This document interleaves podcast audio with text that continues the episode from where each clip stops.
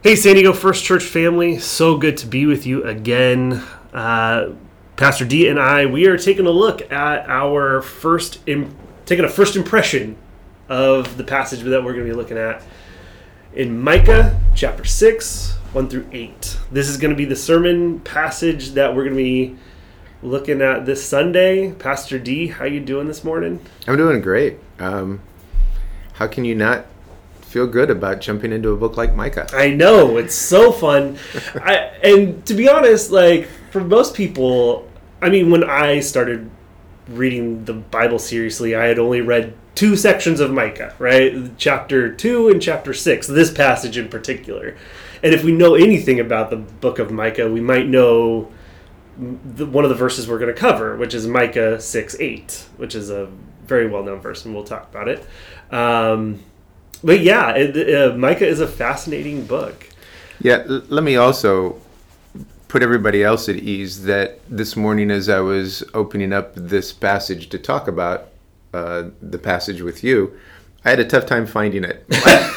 you did go. Is it behind Jonah? It's behind Jonah. I know you're there. so, for anybody who's listening along with us, take your time in finding Micah. It's a tiny little book in the Yeah. Old Testament. yeah, it's only what eight chapters long, so or Yeah. even it's longer than that. Twelve. It's not Isaiah. It's not the Book of Psalms. Right, right, right.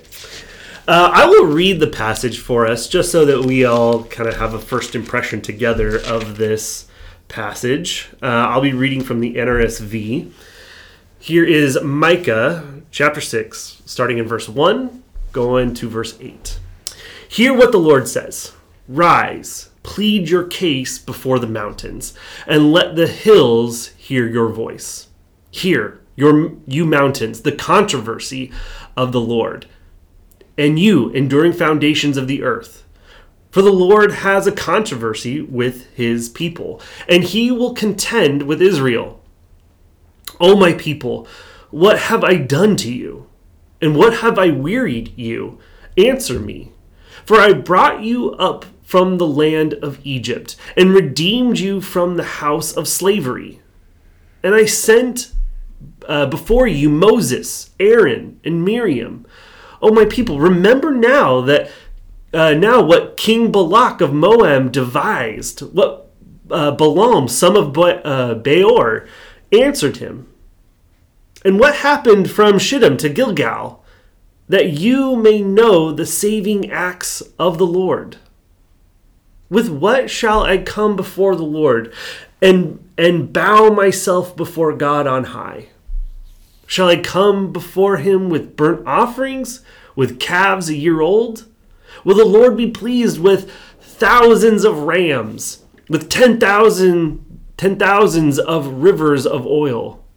Shall I give my firstborn for my transgression, the fruit of my body for the sin of my soul? He has told you, O mortal, what is good. And what does the Lord require of you? But to do justice, to love kindness, and to walk humbly with your God. So, Pastor D, uh, as you read this, as you hear it read, what are your first impressions? Thanks, Matt. Um, first of all, I am taken with Micah's incredible ability to use metaphors um, to tell a story and to draw us into scenes. And this one for me that um, he is painting seems to be a picture of a courtroom case, but it's a courtroom that seems to be much larger than any building could ever contain because the witnesses that are called are the mountains and the hillsides, and they're going to speak their observations Yeah, of what God has done. as if the land are witnesses. Yes. Right? Which is probably something that is worth exploring um, at some point in the future the way in which land becomes a character in the Old Testament. Oh, all the time. Yeah. So we don't have that same kind of feel in our culture this day. Um, though land is important, um, land carried, it seemed, it colored the language of the people. It covered, it, it colored the um, way by which Um, they talked about covenants and relationships and all of those kinds of things. So um, I, I love that they are called as witnesses. I also am intrigued. Um, I, I know that the passage begins, and I am not trying to water this down at all, but it begins with listen to what the Lord says. And then Micah presents what the Lord is saying in this courtroom case. Yeah. One of my first impressions, though, is believing that Micah is Holy Spirit inspired, but it also feels like that prophets are given the privilege of saying what they want to say about mm-hmm. these things. So Yeah. this seems like there's a lot of Micah in it. Yeah, yeah, yeah. Like uh-huh. like here's what I really want to say to you Israelites. Are you not paying attention to what God did for you in Egypt, to what he did with Balaam and Beor and Balak and all of those things that have taken place in our history. Come on, let's hold a courtroom proceeding. Mm-hmm. Let God speak for God's self and let's try and stand up to this. So Yeah. I feel like there's a whole lot of God's spirit in it and a whole lot of Micah in it in trying to proclaim this word. Yeah, I felt I especially feel that in the exaggeration of the response of of Israel through the uh, through the mouth of Micah in Yeah, toward the end of the yeah passage. towards the end uh, in verse six. Um, that there's just such like a do you need thousands of rams or thousands of rivers of of oil or the the the firstborn of the fruit of my body like there's such a an exaggeration there that is fascinating it maybe feels like an exaggeration to me maybe it's more so just the like the Micah coming to terms with the weight of what is owed to God in this case. Uh, but I find the very same thing of like Micah's definitely like going for it here in the in the text in a way that I think even now like in, is in uh, one of the main metaphors right with um, in the Old Testament is that of a marriage, a marriage between uh, God and Israel and so much of that kind of translates later into the New Testament that here's one of those moments where I can I can imagine myself with my own wife going like, "Well, what do you want?" and I make these just hyperbolic, over exaggerated things, and then Lindsay comes back with like, "I just want you to be on time." like, it's actually relatively simple what I'm asking for, um, and it feels like oh, and that's like oh yeah, like that's right, like this is not a this is a big deal and it's not a big deal at the same time. What what God asks is is asking for is not these massive exuberant like overly complicated ways of sacrificing but rather to live a fairly simple pattern of life which is Yeah. you know all summarized there in verse 8 Yeah. I love how um, Eugene Peterson translates the closing verse here mm, yeah because I think it it applies to what you just said. I, I think the way he says it is don't take yourself too seriously, take God seriously.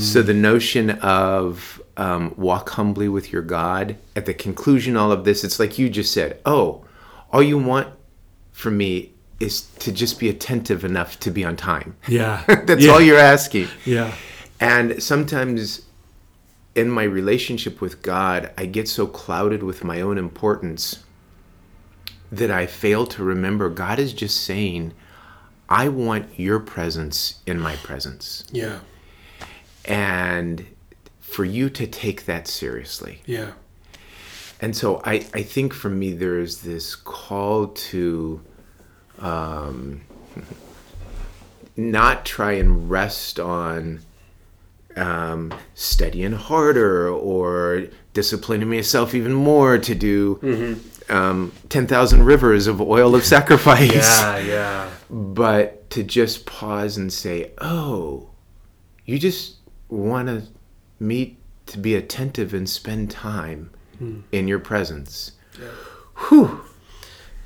Not only is that overwhelming, but it's also doable. imagine that yeah. I, I and I wonder how specifically the the stories that get mentioned by Micah early on in kind of the accusation part of the of the court case, where he mentions that he, certainly yeah we we can go back to the stories of the Exodus and coming out of the house of slavery from Egypt, and that he sent Moses and Aaron and Miriam. Uh, maybe it, it'd be I'm curious to go back to the the narratives of King Balak and uh, Balaam and what happens in these two cities between Shittim and Gilgal. I- I'd be really interested to see how those narratives as well play into um, what truly God requires, is as you're mentioning, is is being in the presence, doing these very simple things, being in the presence of God, and allowing that then to uh, shape and form how we treat our neighbors, how we how we are being compassionate, how we're taking God seriously. I'd be curious to see how that those things connect. Yeah, I do. I agree with you. I feel like that this is all part of Micah in proclaiming this, listing as in a court case all of the ways in which God has taken care of, protected, watched over through all of the machinations and manipulations of both um, the chosen people, but also those like the Midianites who are trying to undermine and destroy that relationship. Yeah. And God is saying, in spite of all of those things, I've protected you again, watched over you again, mm-hmm. drawn you close again, foiled the efforts of enemies and outsiders again. And it is like the courtroom is being overwhelmed by the evidence mm-hmm. of God's passion for them. Yeah. And so, what is he asking of me? Mm-hmm. And then the sweet close of this that we'll probably dig into more as time passes. Yes. and we'll probably jump into it on Sunday. Sounds wonderful. So good to be with you, D. Looking Matt. forward to uh, you preaching the word this Sunday. Likewise. Thanks, Matt.